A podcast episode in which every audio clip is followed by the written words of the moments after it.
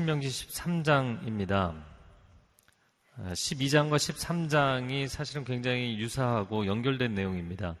12장이 외부의 그 지역의 가난안 토착민들의 우상숭배를 금지하시는 것이었다면 신명기 13장은 이스라엘 공동체 내부에서 일어나는 신앙의 변질을 경고하신 것입니다.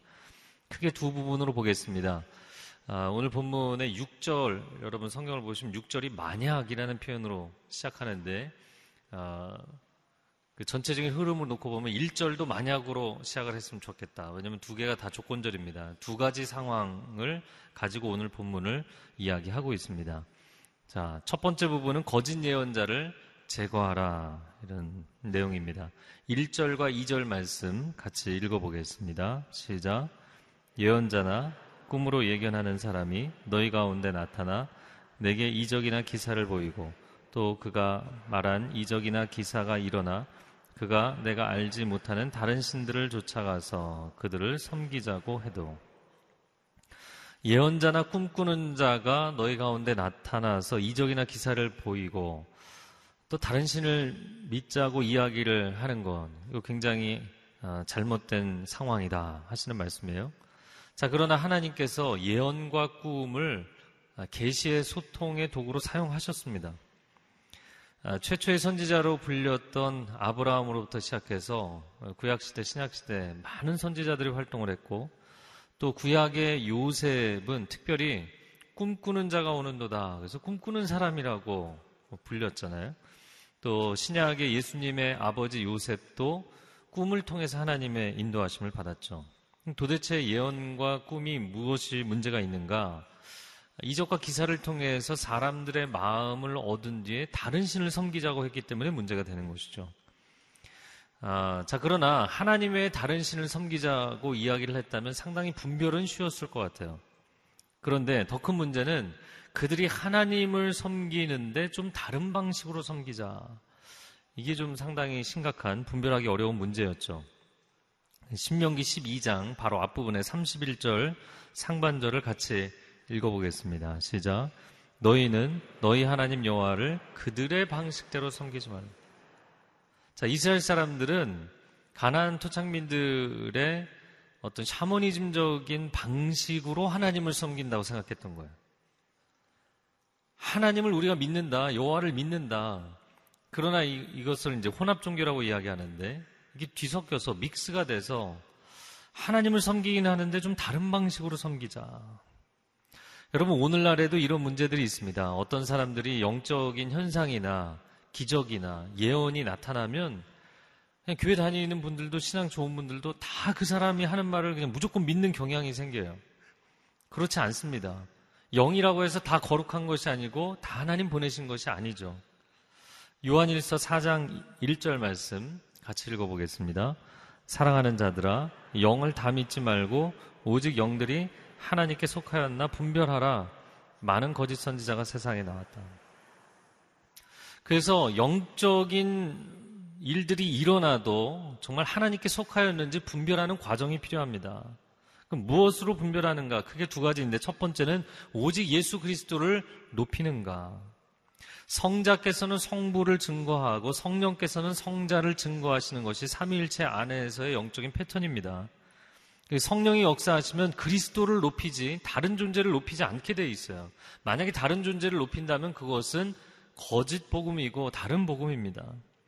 오늘날 이단 사이비들이 이런 거를 하는 것이죠. 분명히 성경으로 시작했어요. 성경으로 아흔 가지, 아흔 아홉 가지를 가르치는데 마지막 한 가지가 다른 그리스도가 아닌 다른 거를 높이면 그건 틀린 거예요. 근데 앞부분에 벌써 아흔 아홉 가지에서 마음을 다 빼앗겨 버렸거든요. 성경 이야기를 하고 기적을 보여주고 그러나 결국에는 이단 교리를 심어 놓고 그리스도를 주목하는 것이 아니라 이단 교주를 주목하게 만드는 것이죠. 자, 두 번째. 어떻게 영적 분별을 하는가? 성령의 역사는 말씀으로 분별하는 것입니다. 예, 에스겔 선지자가 2장 2절 말씀에 이렇게 고백을 합니다. 그가 내게 말씀하실 때 그 영이 내게 임하셨다. 구약의 선지자들은 에스겔뿐만 아니라 하나님의 임재 체험을 두 가지로 표현하고 있는데 말씀이 임했다와 영이 임했다예요. 그 성령 체험으로 표현하기도 하고 말씀 체험으로 표현하기도 해요. 근데 이 두 표현이 구약의 선지자들은 거의 동의적 개념으로 표현되고 있어요. 말씀과 성령은 함께 역사하시는 것이죠. 디모데후서 3장 16절 말씀에 모든 성경은 하나님의 감동으로 된 것이다. 베드로후서 1장 20절 21절에도 성령의 감동이라고 표현을 합니다. 그래서 우리가 읽는 이 성경 자체가 성령님의 작품이에요. 그러니까 교단에 따라서 어디는 말씀 중심 교단, 어디는 성령 중심 교단. 이거는 인간이 취사 선택해서 분리를 시켜놓은 것이죠. 하나님의 진리의 차원에서 놓고 보면 말씀과 성령은 함께 역사하세요. 에베소서 6장 17절 하반절에 같이 읽어볼까요? 시작. 성령의 검, 곧 하나님의 말씀을 가지라. 우리가 영적 전쟁을 할 때 드는 검을 하나님의 진리의 말씀이라는 것입니다. 성령께서 어떤 다른 신비한 능력을 사용하시는 것이 아니라 진리의 말씀이 가장 강력한 무기라는 거예요. 아, 그래서 제가 아마 한 1년 전에도 이 얘기를 했던 것 같은데 오늘 본문에 또 이렇게 나와서 여러분 아무리 다급해도 어디 예언기도 받으러 다니지 마시고요. 본인이 하나님과 대화를 하셔야죠. 아, 근데 저는 하나님께 전화를 걸어도 전화를 안 받으십니다. 그러신가요? 하나님이 전화를 안 받으시는 걸까요? 아니면 내 전화기가 고장난 것일까요? 아무리 급해도 내가 하나님 앞에 엎드려서 기도 가운데, 말씀 가운데 그분의 음성을 들어야 돼요. 하나님과의 대화 창구가 열리지 않은 상태에서 누군가가 이게 하나님의 음성이라고 얘기하는 것을 진짜 그게 하나님의 음성인지 여러분이 어떻게 확신하시겠어요? 아무런 확신의 근거가 없는 것이죠. 예전에 크리스엘스 목사님 저희 교회 자주 오셔서 그 내적 치유 강의도 해주시고 1대1로 사람들 아, 기도도 해주셨어요. 제가 중등부 전사 때 저희 교사들 40여 명을 이렇게 한 분씩 다 그 방에 들어와서 이제 기도를 받고 상담한 적이 있는데 방에 들어오는 분들마다 다 초긴장을 하는 거예요. 왜냐면 이 목사님이 나를 향해서 하나님의 음성을 들려주신다 그러니까 다 긴장하고 있어요. 아, 근데 제가 이제 옆에서 통역을 하다 보니까 다 일반적인 상담 기법으로 해주시는 거예요. 근데 그 40여 명 중에 단 한 사람, 들어오자마자 그 사람이 아무 얘기도 안 했는데 그 사람에 대해서 막 예언을 하기 시작하시더라고요. 그러니까 뭐 일반 상담적인 것도 하시고 예언도 하시는 거죠. 근데 모두가 긴장을 하고 있다가 딱 문을 열고 들어오면서 처음 이 목사님이 해주시는 얘기는 똑같은 얘기예요. God loves you. 이 얘기를 하세요. 하나님 너를 사랑하신다. 그러면요, 막 거의 거의 울어요. 막 통곡해요. 아니, 제가 설교 때 하나님이 사랑하신다고 얘기할 때는 아무도 안 울었거든요. 아니, 성경에 그렇게 많이 써 있는데 안 울잖아요. 근데 왜 그거를 그 사람을 통해서 들어야 감동하냐고요. 이상한 거 아닙니까? 그러면 그동안 나에게 성경은 뭐였나요? 하나님 말씀하시는 것이 안 들리는 것인가요? 아니면 하나님이 엄청나게 많이 말씀하시는데 귀를 막고 있는 것인가요? 예언 사역자들의 문제점은 무엇이냐면 내가 항상 하나님의 음성을 듣는 것처럼 연기를 해야 되는 거예요. 뭐 모든 분들이 그렇다는 얘기는 아닙니다. 예언 은사를 받는다고 해서 모든 것을 아느냐 그렇진 않아요. 하나님이 알려주시는 만큼 아는 것입니다. 그 성경의 대선지자였던 사무엘도 이세의 집에 기름 부을 자가 있다는 이세의 집까지 알았지 누군지 몰랐어요. 그렇기 때문에 장형 엘리압 장남을 딱 보고 너무 감동을 받은 거예요. 잘생겼거든요. 키도 크고. 그래서 기름을 부으려고 이 선지자가 그랬더니 하나님이 등을 치시면서 야 아니다. 쟤는 내가 버렸다. 이게 저는 그 장면을 볼 때마다 만화적인 상상력으로 그려본다면 이게 뒤돌아서서 이게 땀이 삐질 나지 않았을까? 이 대선지자잖아요. 아주 어려서부터 하나님의 음성을 들었던. 그러나 그런 대선지자도 하나님이 알려주시는 만큼 아는 거예요. 무슨 자동으로 자판기처럼 나오는 게 아닙니다, 예언이. 예언의 기본 개념은 대언입니다. 미리, 미래에 대해서 이야기하는 예언보다 핵심은 하나님의 말씀을 대신 전하는 대언, 전언이 이 예언의 핵심적 개념이에요. 그렇기 때문에 하나님께 내가 들은 것을 전할 뿐입니다. 과거에 대한 얘기든 현재에 대한 얘기든 미래에 대한 얘기든 내가 겉으로는 아닌 척하지만 내 속마음에 대한 얘기든 하나님이 하신 말씀을 들어야 전하는 거예요. 그래서 여러분 말씀으로 충만히 채우면 내 안에 하나님의 언어가 충만해져서 어느 순간 흘러넘치는 포인트가 오게 돼 있어요. 그래서 이것은 하나님의 말씀을 전하는 예언적 개념도 있지만 사도행전 1장의 8절에서 이야기하는 예수의 증인이 된다. 내가 예수 그리스도에 대해서 보고 듣고 느끼고 경험한 목격자이기 때문에 체험이 있기 때문에 전할 수 있는 것이거든요. 그래서 이제 예언에 대한 얘기, 꿈에 대한 얘기가 나왔는데요. 아, 생전에 저희 어머님은 제가 기억하기로 정말 하나님과 가장 친밀한 분이셨어요. 하루 종일 하나님하고 대화하셨습니다. 하루 종일 뿐만 아니라 주무실 때도 하나님하고 대화하셨어요. 이렇게 주무시는 거 보면 계속 혼자 기도하세요. 방언 기도하시고 어떤 때는 영적 전쟁을 치르고 계시고 하나님 참 많은 것들을 알려주셨어요. 어, 대선 때는 누가 대통령이 될지 이미 알고 계시고 지금 살아계시지 않아요. 저한테 물어보지 마세요. 그리고 제가 이제 초등학교 때 학교를 가면 문을 열고 나갈 때 저의 등 뒤에 대고 오늘 뭘 조심해라. 그러면 그 일이 그날 꼭 일어나요. 저의 모든 걸 다 알고 계시는 것 같았어요. 중환자실에 있는 환자가 며칠 뒤에 하나님 불러가실지 제가 고등학교 3학년 올라가자마자 대입 1년 전에 어느 대학 어느 과에 몇 점으로 들어갈지 다 알고 계셨어요. 어, 제가 그러나 참 감사한 것은 저희 어머님은 그걸로 자리 깔지 않으셨다는 것. 대부분의 사람들이 막 전국에서 전화 오고 그 은사를 가진 사람 앞에 그냥 다 엎드립니다.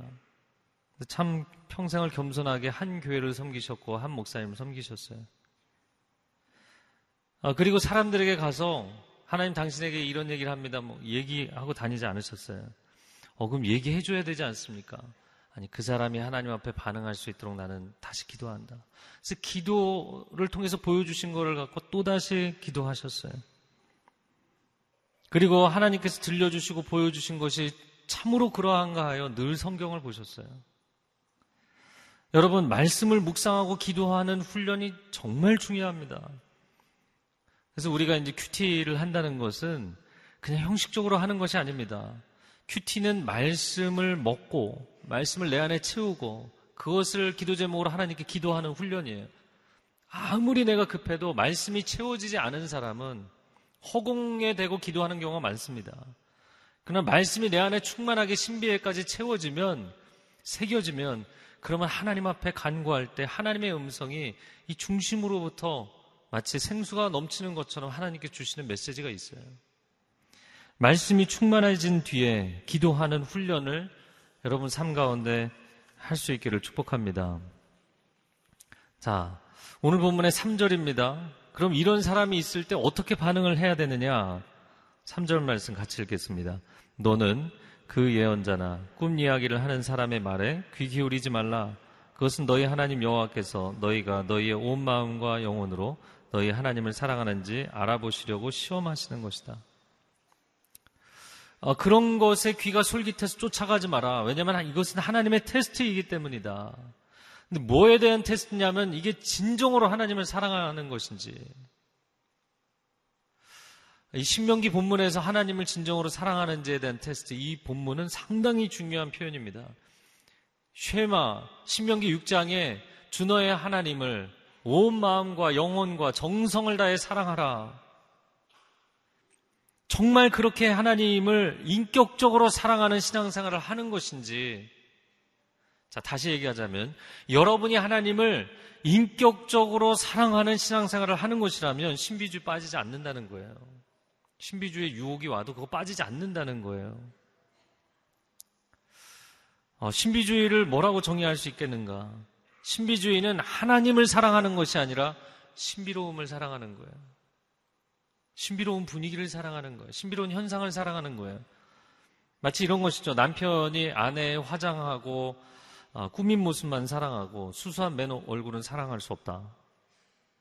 이렇게 얘기한다면 이거는 그 사람을 사랑하는 게 아니잖아요. 예, 청년들에게 강의할 때 가끔 그런 얘기를 합니다. 이상형을 사랑하지 말고 지금 내가 교제하고 있는 내 앞에 있는 그 사람을 사랑해라. 사랑이라는 것은 인격적인 관계인 것이지 내가 설정해 놓은 어떤 이상적인 이미지를 사랑하는 게 아니에요. 그건 자기만의 판타지에 빠져 있는 거예요. 신비주의라는 것은 아무리 신앙생활을 열심히 해도 내가 하나님에 대해서 그려놓은 이상적인 어떤 그림을 사랑하는 것이지 하나님을 사랑하는 게 아니에요. 율법주의, 신비주의로 신앙이 인격적이지 않으면 신비주의로 빠질 수도 있지만 또 다른 한편으로 율법주의로도 잘 빠지죠. 율법주의는 하나님을 사랑하는 것이 아니라 자기 기준을 사랑하는 거예요. 종교적인 완벽주의를 사랑하는 것이지 완전하신 하나님을 사랑하는 게 아닙니다. 여러분 가운데 원칙주의자가 있으시다면 그건 좋은 거예요. 한국적인 말의 뉘앙스는 별로 안 좋지만 원칙을 지킨다는 것은 중요한 얘기입니다. 그래서 안타까운 건 원칙주의자라는 표현이 한국어로는 부정적이고 영어로는 긍정적이에요. 한국 사회는 예, 융통성이 원칙을 지키는 것보다 중요한 사회죠. 그런 원칙을 지킨다는 것은 당연히 중요한 것입니다. 그럼 문제는 내가 하나님의 원칙을 굉장히 좋아하는데 율법주의까지 빠지는 것은 이게 하나님이 주신 것이라 좋아하는 게 아니라 기준이 명확해서 좋아하는 거예요. 그건 자기 기질을 좋아하는 거지 하나님을 좋아하는 게 아니에요. 저도 일종의 원칙주의자이기 때문에 기준 좋아합니다. 그러나 내가 기준을 사랑하는 것인지 하나님을 사랑하는 것인지 이건 다른 것이에요. 하나님이 정확하신 분이라서 나랑 비슷해서 내가 좋아하는 것인지 아니면 정말 하나님을 인격적으로 사랑하는 것인지. 여러분, 우리는 신비로운 어떤 현상을 사랑하는 것도 아니고, 아, 내 삶의 어떤 기준으로, 아, 역시 종교, 성경, 확실한 기준이 있어서 너무 편하다. 그걸 사랑하는 것이 아닙니다. 전혀 기준에 미달인 나와 같은 인생을 받아주신 놀라운 하나님의 은혜, 그 하나님을 사랑하는 것인 줄로 믿습니다. 자, 그러면 이제 우리가 하나님을 사랑, 인격적으로 사랑한다면 어떻게 해야 되는가? 4절 말씀에 자세하게 이야기합니다. 같이 읽겠습니다. 너희는 너희 하나님을 따르며 그분께 순종하고 또 너희는 그분을 섬기며 그분을 단단히 붙들라. 제가 어제 이 표현을 그냥 지나가려다가 한참을 묵상을 했어요. 하나님을 사랑한다는 것이 무엇인가? 여섯 가지로 표현을 했습니다. 사절에 3절에 나오는 하나님을 사랑한다까지 합치면 총 일곱 가지죠. 한 가지씩 보겠습니다. 첫 번째는 하나님을 따르라. 하나님을 사랑한다는 표현이 사람들에게 너무나 추상적이기 때문에 여섯 가지 앵글로 표현한 것을 각각 좀 묵상을 해보겠습니다. 첫 번째, 하나님을 따르라. 하나님을 뒤에서 쫓아가라. 이렇게 표현되어 있어요, 원어상. 한 걸음 뒤에서 하나님과 같은 방향으로 간다는 얘기죠. 어, 지난주 도곡에서 제가 샤머니즘의 특징을 몇 가지로 정리를 했습니다. 그 중에 한 가지가 샤머니즘은 주객이 전도되어 있다. 여러분, 바른 신앙은 하나님이 주권자이시고 내가 따라가는 것이죠. 그런데 샤머니즘적인 패턴은 뭐냐면 신도 내가 부리는 거예요. 우리 집에 애군을 없애기 위해서, 우리 집에 행운이 들어오게 하기 위해서, 내가 신을 어, 얼르고 달래서 내가 원하는 대로 신을 조종하고 싶은 거 이게 샤머니즘의 특징이에요. 그 신과의 어떤 contact point를 가지고는 있지만 그러나 내가 주인 되고 싶어 하는 것이 아, 샤머니즘적인 신앙의 패턴이죠. 여러분, 우리가 하나님을 사랑한다는 것은 하나님의 리더십을 인정하고 따라가는 것입니다. 자, 그런데 하나님을 따른다는 것은 두 가지 양태를 가지고 있습니다. 수동태이자 능동태예요. 이걸 쉽게 이해하시려면 여러분이 어떤 목적지로 갈 때 이렇게 차로 뒤따라가 보신 적 있으시죠? 네. 딱 그 느낌이에요. 그럼 내가 뒤따라간다는 측면에서는 상당히 수동적인 것이죠. 내가 방향을 정하지 않아요. 어디서 턴을 하고 어디서 직진하고 정하지 않아요. 그러나 매우 적극적으로 뒤쫓아가지 않으면 놓치게 돼 있어요. 상당히 수동적이지만 매우 적극적인 것입니다. 그래서 내가 하나님을 사랑한다는 것은 그분 일보 뒤에서 평생을 쫓아가는 평생의 겸손한 열심으로 따라가야 된다는 것이에요. 두 번째, 그분을 경외하라 이렇게 되어 있어요. 하나님을 경외하라.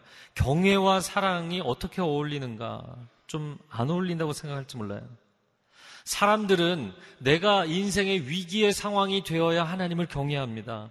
평소에 평안할 때는 하나님이 아무리 불러도 어, 좀 바빠요. 저 피곤해요. 나중에요. 이렇게 하나님을 무시한다고요. 그러다가 내가 정작 위기의 상황이 되고 도움이 필요하고 절실해지면 하나님 사랑해요. 하나님이 내 인생에 소중해요. 하나님의 존재감에 대해서 고백을 합니다. 아, 제가 대학생 때 그 항상 중앙도서관에 앉아서 열심히 한 게 뭐냐면 시험 자료, 좋은 시험 자료를 만들기 위해서 굉장히 헌신적으로 애를 썼어요. 그랬더니 평소에는 아는 척도 안 하고 인사도 안 하던 애들이 시험 기간만 되면 중앙도서관 2층에 캔커피를 들고 나타나서 상준아, 뭐 자료가 다 정리가 됐니?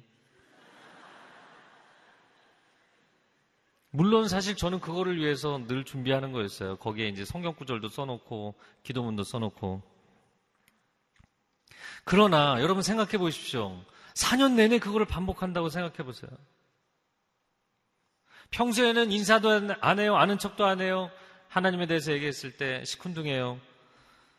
그러던 애들이 시험 기간만 되면 그렇게 친한 척을 한다면 4년이면 1년에 중간고사 기말, 중간 기말금은 4, 46, 총 16번. 얼마나 본인도 좀 이렇게 미안하지 않겠어요? 그런데 우리는 평생을 하나님 앞에 그렇게 반응하는 경우가 많다는 것이죠. 평안할 때는 아쉬울 게 없어요. 다급해지면 막 하나님께 친한 척을 하고 굉장히 사랑하는 것처럼 해요. 여러분, 하나님을 경외한다는 것이 무엇인가? 그것은 하나님의 인재의식 가운데 늘 살아가는 것을 이야기합니다. 정말 사랑한다면 가끔가다 찾아가서 잊을만 하면 찾아가서 내가 널 얼마나 사랑하는데 이게 사랑이 아니고요. 늘 하나님의 임재의식 가운데 살아가는 것 그것이 하나님을 사랑하는 것이다. 그래서 하나님을 경외하라. 자, 세 번째 하나님의 명령을 지키라. 사랑과 경외도 어울리지 않는 것 같지만 사랑과 명령도 좀 어울리지 않지 않나. 그런데 예수님은 요한복음에 보면 내가 아버지를 사랑하기 때문에 그분의 계명을 지킨다라고 얘기하셨어요. 요한복음 15장 10절 말씀 읽어보겠습니다. 내가 아버지의 계명을 지켜 그의 사랑 안에 거하는 것 같이 너희도 내 계명을 지키면 내 사랑 안에 거하리라. 우리가 인간관계에서 많이 경험하는 것입니다. 누군가를 정말 사랑하게 되면 뜨겁게 깊이 사랑하게 되면 그 사람의 모든 말이 내게 유의미한 언어가 되게 되는 것이에요. 근데 그 사람이 나에게 전혀 중요하지 않고 내가 그를 사랑하지 않으면 무슨 말을 해도 상관이 없어요. 그러니까 아담과 하와가 선악과를 따먹지 말라는 하나님의 명령을 어긴 것은 여러 가지 이유로 설명이 가능하겠지만 사랑으로 설명한다면 그만큼 하나님을 사랑하지 않는 거예요. 자기 자신을 사랑하는 셀프 러브에 빠진 거지 하나님을 사랑하지 않았던 거예요. 오늘날 많은 사람들이 성경에 대해서 자의적으로 해석하고 또 그냥 필요한 부분만 취사 선택하고 듣기 싫은 얘기는 상황 논리, 아, 시대가 어느 시대인데 이렇게 이야기를 한다면 그것은 오늘날 시대가 변했기 때문이 아니라 하나님을 사랑하는 마음이 적을수록 성경에 대한 중요성은 그만큼 떨어지게 돼 있어요. 그러나 하나님을 사랑한다면 그 말씀 한 구절 한 구절이 소중해지는 법입니다. 네 번째, 어, 이 말씀 가운데 그분께 순종하라, 하나님께 순종하라, 이게 네 번째입니다. 그런데 그 원어상으로는 하나님께 순종하라가 아니라 하나님을 들으라, 이렇게 되어 있어요. 저를 한번 따라해 보세요. 하나님을 들으라. 이게 좀 표현이 이상하죠. 하나님의 말씀을 들으라도 아니고 하나님을 들으라 이렇게 돼 있어요. 어, 엄마 아빠는 오늘 이제 아기들을 데리고 올라오셨는데 아이가 옹알이를 하다가 어느 날 아빠, 엄마 그런 막 눈물이 핑 돌 정도로 감동합니다. 네, 그날이 기억이 나시나요? 네. 저는 기억나는 거는 엄마보다 아빠를 먼저 하더라고요. 할렐루야. 애들이 아빠를 먼저 해요. 아, 근데 그렇게 감격할 게 없는 이유가 있습니다. 이유는 뭐냐면 아이가 그 말을 그냥 한 게 아니라는 거예요. 엄마 아빠가 끊임없이 엄마 엄마 엄마 엄마 엄마 해봐 엄마 그거를 몇 날 며칠을 했기 때문이에요. 그걸 몇 달 동안 계속 하니까 아이가 그 언어학자들이 아이들의 랭귀지 에퀴지신 언어 습득에 있어서 천 번을 들어야 한 번 얘기한다는 거예요. 외국어를 습득하는 원리, 아이들이 언어를 습득하는 원리, 우리가 영적인 언어를 습득하는 원리 똑같습니다. 그건 뭐냐면 들은 만큼 얘기하게 돼 있어요. 천 번을 아빠, 아빠, 아빠 해주면 아빠를 한번 얘기하는 거예요. 사람들은 자기가 들은 것을 이야기하게 돼 있어요. 그래서 여러분 들으십시오. 계속 하나님의 말씀을 들으십시오. 그러면 어느 순간 열립니다. 입이 열립니다. 영적인 세계가 열립니다. 제가 희한한 아이를 본 적이 있어요. 그 누나는 굉장히 똘똘하고 말을 잘해요. 근데 뭐 어느 집이나 남녀의 차이가 사실 그렇게 나기는 하는데 어, 언어적인 기능이 여성이 남성보다 훨씬 뛰어나요. 누나가 굉장히 똘똘하고 말도 잘하고 그런데 남동생이 태어났는데 얘가 12개월이 돼도 말을 못하고 15개월이 돼도 말을 못하고 16, 17개월 말을 못하는 거예요. 무슨 얘기하고 있으면 멍하니 이러고 있어요. 멍하니. 어, 얘 어떻게 하나. 뭐 부모가 걱정했어요. 그런데 이 아이가 18개월 되던 어느 날 말을 하기 시작하는데요. 말을 잘하는 정도가 아니라 글을 읽는 거예요. 글을. 18개월짜리가 말을 안 하던 애가 글을 읽는 거예요. 야, 얘가 도대체 어떻게 이런 일이 일어났지? 알고 보니까 부모가 이제 하루 종일 아이랑 있었는데 이 부모가 아주 성령 충만하신 분이에요. 그래서 하루 종일 본인이 읽는 큰 글자 성경을 애를 읽혔어요. 그 애가 멍하니 이러고 성경을 바라보고 있으면 아주머니께서 13장 예, 언, 자, 나 이거를 손가락으로 한 글자씩 찍어가면서 애를 읽어줬어요. 하루에 몇 시간씩. 그럼 애가 뭘 알아듣겠어요? 그런데 놀랍게도 여러분 한, 한글의 자음과 모음의 콤비네이션이 수백 가지입니다. 근데 그 수백 가지를 아이에게 수없이 반복해서 몇 달을 읽어줬더니 아이가 그걸 다 기억하고 읽기 시작하는 거예요.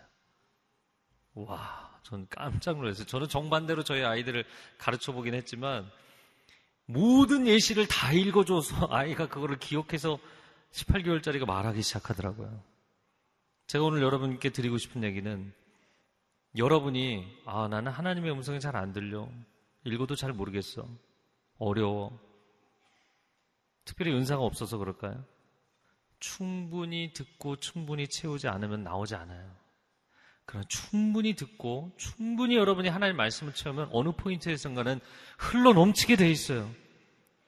물론 사람마다 그 내면의 의식과 정신세계의 어떤 규모나 패러다임이 다르긴 하지만 어떠한 모양의 어떤 크기의 그릇이라도 계속 부으면 어느 포인트에선가 넘치게 돼 있어요. 여러분, 하나님의 말씀으로 충만히 채우시기를 바랍니다. 그래서 그분께 순종하고가 원어상으로는 그분을 들으라는 말이라는 거예요.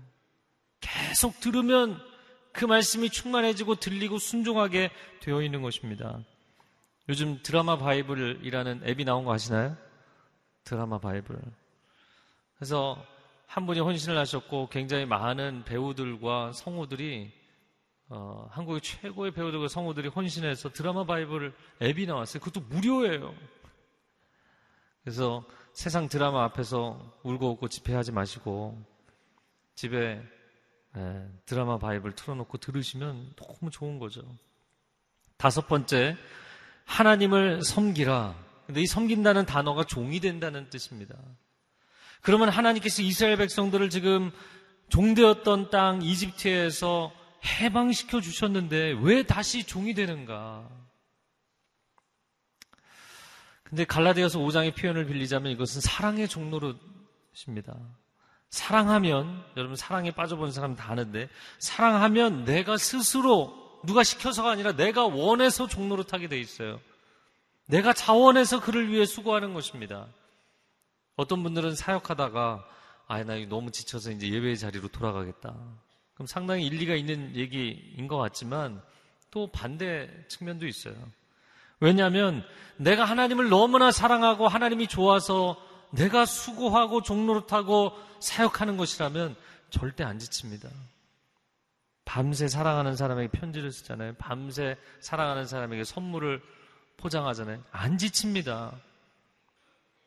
내 사역이 과연 하나님에 대한 사랑의 표현이었는가?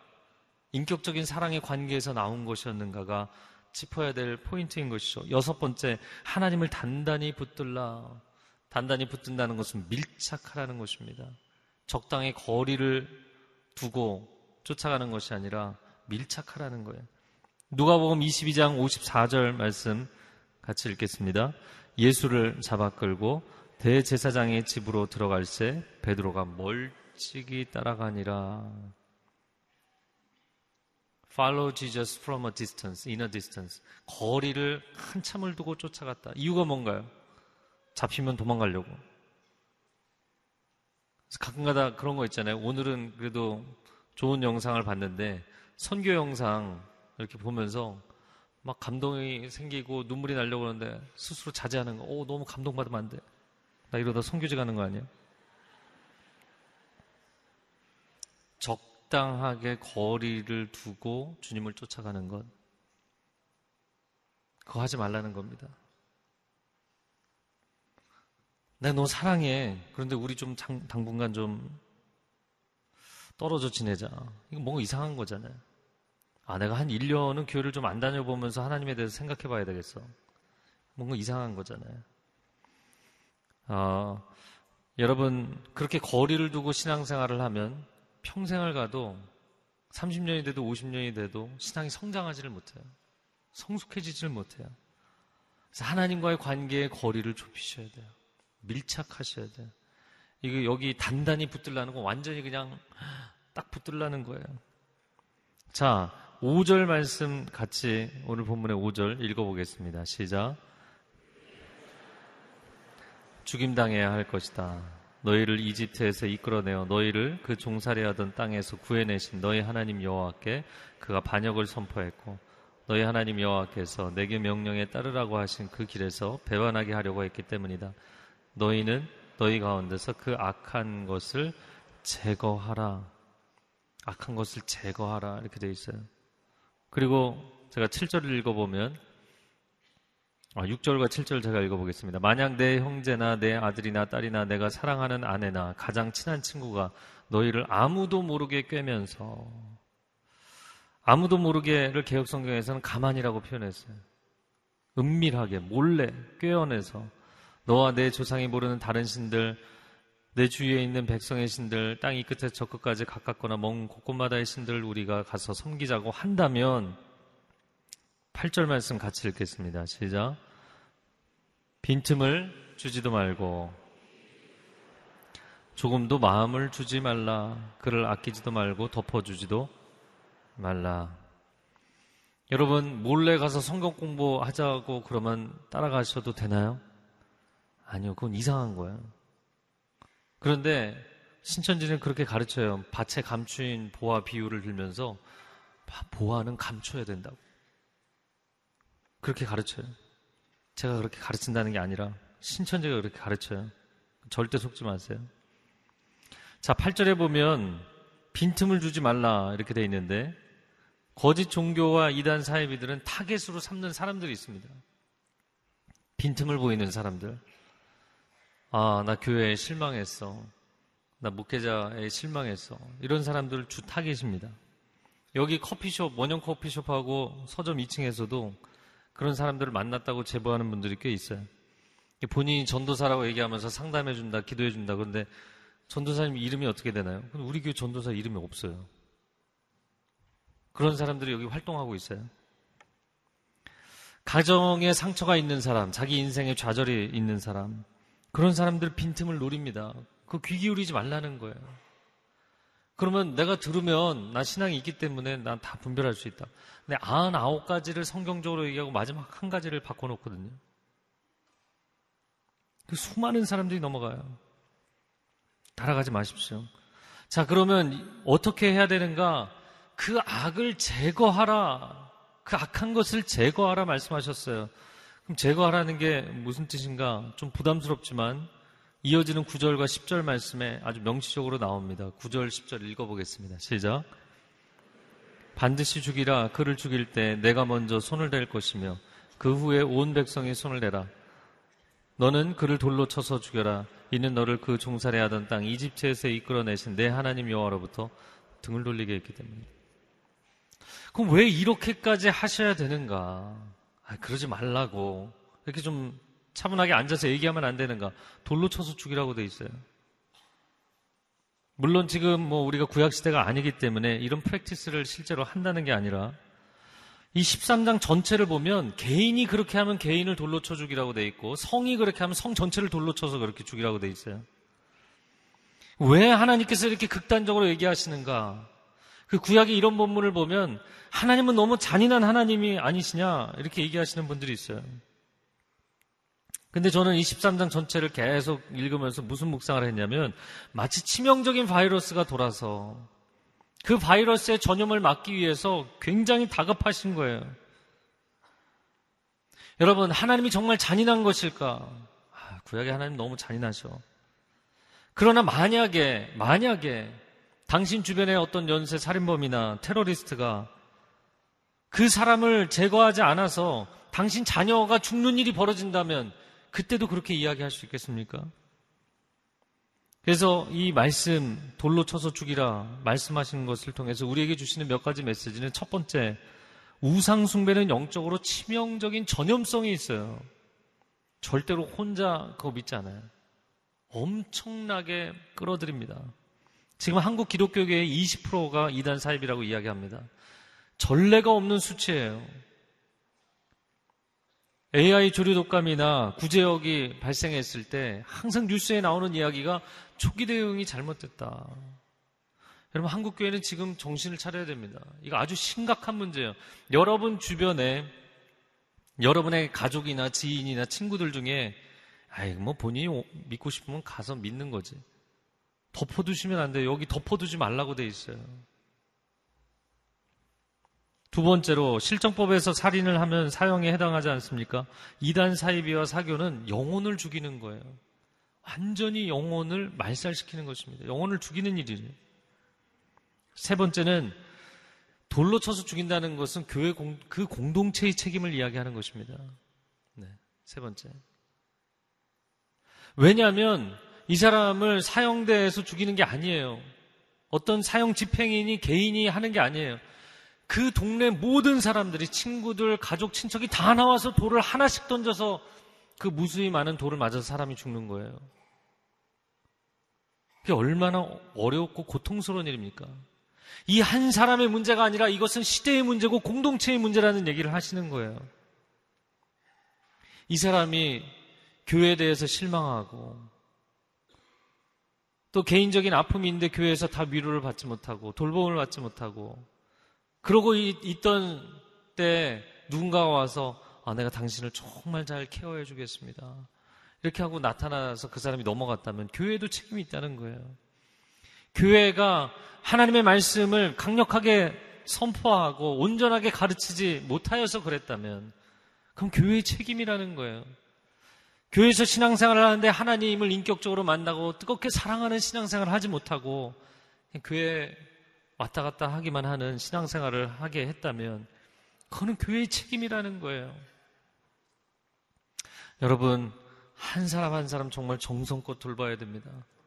신천지에서 사람을 이렇게 포섭해서 몇 달 동안 기본 교육을 시켜놓고 그리고는 우리 한번 가보자. 그리고 예배에 가면 너무나 그 예배 막 메시지를 통해 찬양을 통해 막 은혜를 받는 거예요. 왠지 아세요? 그 예배가 사실은 상시 있는 예배가 아니라 그 한 사람을 전도하기 위해서 거기에 모든 사람이 각본을 가지고 모이는 거거든요. 그 사람에 대한 모든 인적 사항을 조사해서 그 사람이 필요로 하는 그 사람이 가장 공감할 만한 찬양곡 다 뽑고 설교하고 하는 거거든요. 그래서 이단에 가면 안 되지만 참 배울 게 많아요.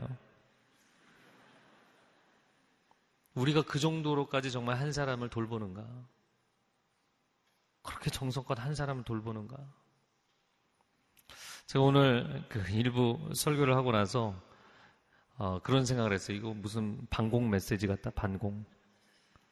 왜냐면 일부 예배 딱 끝나고서는 바로 공동체들만 막 제보가 들어오더라고요. 그냥 엉뚱한데 데려가지 마세요. 정말 급해도 여러분 다른 것으로 해결하려고 하지 마시고 여러분 급하다고 해서 아, 내가 공부하지 않은 내용 그냥 어디서 몰래 해서 치팅해서 성적 얻는 게 중요합니까? 내가 하나님과 대화가 열리는 영적인 실력을 키워가는 게 중요하죠. 인생의 문제는 끊임없이 파도칠 것입니다. 여러분 하나님과 인격적으로 대화하고 그분의 말씀이 여러분 안에 충만해져서 정말 하나님과 행복하게 동행하는 삶이 열리시기를 축복합니다. 이 시간 기도하겠습니다. 기도할 때 하나님 내가 정말 하나님을 인격적으로 사랑하는 신앙생활인가? 하나님의 말씀을 사모하고 하나님의 음성이 내 안에 충만하여서 하나님의 뜻을 내가 기쁨으로 따라가는 삶이 되기를 원합니다. 오 주님 마음 가운데 결단하며 나아가는 사람들을 이 시간 축복하여 주옵소서. 우리 함께 통성으로 기도하겠습니다. 사랑하는 주님, 주님의 은혜를 구합니다. 하나님은 늘 언제나 우리를 기다리고 계시는데 그 하나님의 거룩한 임재의 자리에 나아가지 못하고 내가 필요할 때, 내가 원할 때, 내가 다급할 때만 찾았습니다. 하나님, 한 주간을 살아가면서 하나님과 행복하게 대화하고 교제하고 사랑을 나누는 우리의 삶이 되게 하시고 우리 자녀들 다음 세대가 하나님을 뜨겁게 사랑하는 신앙생활이 무엇인지를 배울 수 있도록 하나님 우리 세대와 다음 세대의 부흥을 허락하여 주시고 하나님 어리석은 가운데 빠져 있는 사람들, 거짓된 규리에 빠져 있는 사람들 주께로 돌아오게 하여 주옵소서, 회복되게 하여 주옵소서. 주님 은혜를 더하여 주옵소서. 하나님 이 시대 한국 교회가 깨어 일어나게 하여 주시고 이 땅에 거짓을 가르쳐서 사람들의 영혼을 죽이고 있는 이단과 사입의 모든 세력들이 기운을 잃게 하여 주시옵소서. 교회가 영적인 힘을 얻게 하여 주시옵소서. 강단에서 성공 지상주의 메시지만이 아니라 오 하나님 그런 메시지를 내려놓고 진리를 선언하고 생명을 선언하고 하나님의 말씀을 선포할 수 있게 하여 주옵소서. 우리 다음 세대가 하나님을 뜨겁게 사랑하는 세대가 되게 하여 주시옵소서. 이 한 주간 가족과의 많은 교제 가운데 우리가 그냥 즐기고 한 주를 보내는 것이 아니라 함께 기도하고 하나님의 사랑과 말씀이 임하는 한 주간이 되게 하여 주옵소서 예수 그리스도의 이름으로 기도합니다. 아멘.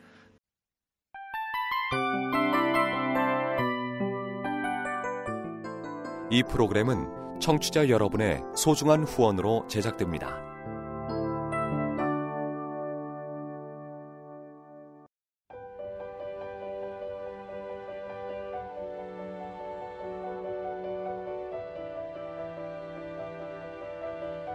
세상에는 수많은 교회들이 있지만 더 깊이 있는 말씀 강해를 찾기 위해 크기로만 교회를 선정하지 않습니다.